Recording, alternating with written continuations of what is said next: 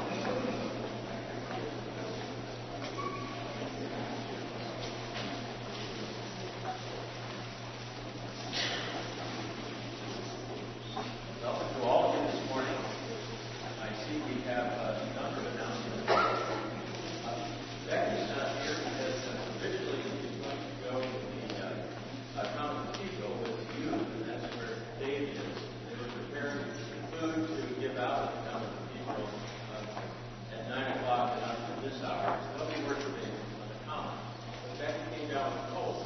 So, and she's going to Chicago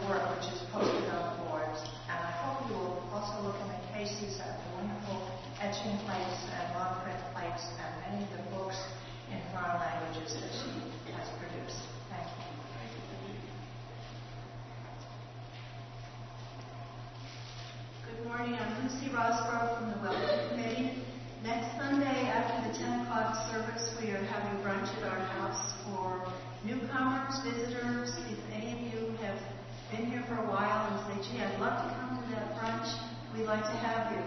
In the back of the church, you'll find an invitation. Many of you have received them online. But our children are welcome, choir members, the vestry will be there, parishioners, um, and of course the clergy. So we look forward and you find me after church if you have questions. Thank you. Thank you.